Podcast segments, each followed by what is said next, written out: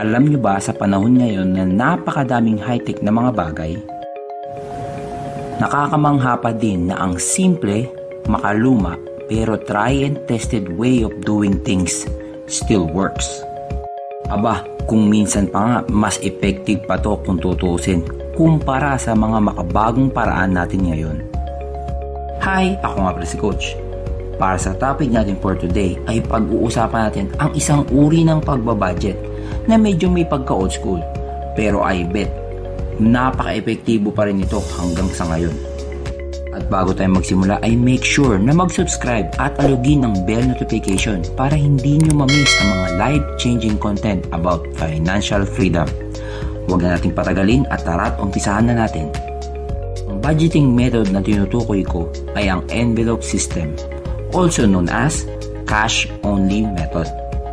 Ang envelope system ay isang uri ng budgeting method na kung saan maglalagay ka ng cash sa isang envelope. Then ang bawat envelope ay lalagyan mo ng label na may specific spending category, kaya ng grocery, transportation, entertainment, at marami pang iba. Kung mapapansin nyo ay hindi ko sinama ang mga bills, renta sa bahay, at mga insurance kung meron man kayo dahil mas madali itong i-predict. Dahil ang mga ganitong klaseng bayarin ay mas madalas automatic nating binabayaran para maiwasan ang mga penalty.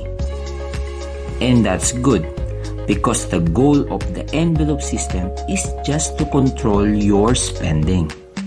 Ngayon ay pag-uusapan natin ng mga step-by-step details kung paano natin gagamitin ang envelope system. Step number 1. Gumawa ng budget. Gaya nga ng sabi ko, this method is just a way to control your spending sa mga area kung saan ka nagkakaroon ng issue about overspending. Just to give you an example, para sa akin, the category that breaks my budget is grocery. Madalas na mangyari sa akin na may bibili na kong isang bagay sa grocery store na wala naman sa listahan namin. Dahil feeling ko kailangan namin or gusto ko lang. So lahat ng category na ibibigay ko ay halimbawa lang. Dahil malaki ang chance na sa ibang bagay kayo nagkakaproblema in terms of overspending. So umpisahan ang paggawa ng budget base sa iyong financial situation sa ngayon. Just to remind you, it's not gonna be perfect at the first time. I'm sure na you need to adjust it from time to time. Pero okay lang yun kasi nag-uumpisa pa lang naman kayo. Step number 2. Paghiwalay-hiwalayin mo ang iyong mga expenses.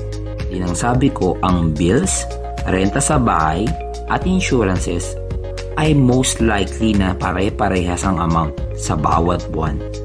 Pero ang mga gastusin gaya ng pagkain, damit, or entertainment ay napaka-unpredictable. At yan ang susubukan mong kontrolin gamit ang envelope system. Step number 3. I-divide ang mga gastusin base sa mga kategory nito.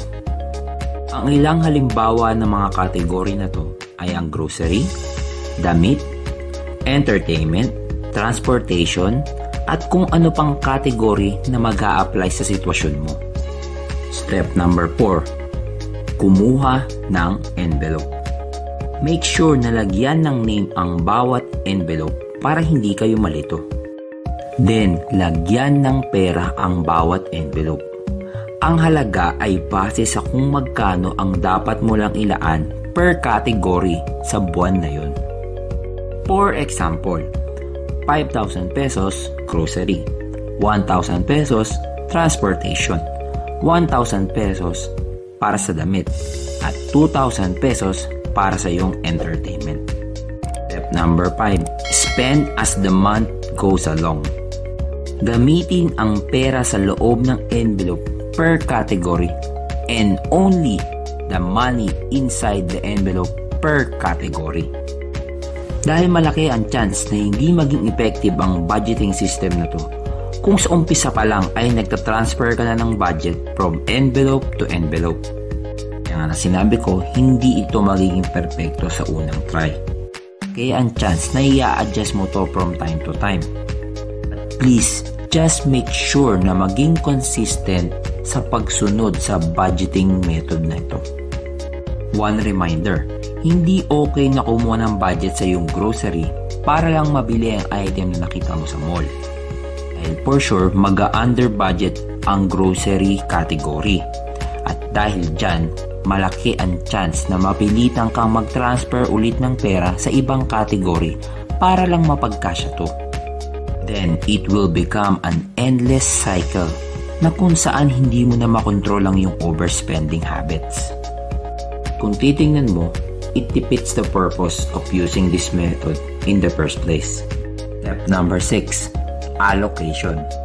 Malaki ang chance na may matitirang pera sa bawat category. At anong gagawin mo dyan? I suggest na ilagay ito sa savings account or pwede ding ipambayad mo sa mga utang na meron ka. Isang magandang paraan din na pwede mong gawin ay isave ito sa envelope para magkaroon ka ng ekstrang budget sa category na yun para sa susunod na buwan. Finally, step number 7. Refill and repeat. I-refill ang envelope at the end of the month at ulitin ang steps mula sa umpisa. Ngayon, I will tell you kung sino-sinong mga tao ang pinaka-magbe-benefit sa method na to. For me, ang taong magbe-benefit sa envelope system ay yung mga taong nag-uumpisa pa lang, yung mga taong kakapasok pa lang sa trabaho, yung mga taong hindi maiiwasan na mag-overspend dahil natutuwa sila na kumikita na sila ng pera. As I said, ang goal ng budgeting method na to ay umiwas sa pag-overspend. Final tip para sa inyo. Huwag agad susuko kung nararamdaman mong parang hindi ito naging effective sa umpisa. Laki ang chance na ilang revision ang gagawin mo para ma-master mo ang method na to. But that's okay. Ang importante ay maging consistent sa lahat ng bagay na ginagawa natin. Dahil sa huli ay tayo din ang makikinabang dyan. That's it for today. Thanks for watching. At huwag kalimutang mag-like, subscribe, at i-share ang content na to sa mga taong alam mong matutulungan ito.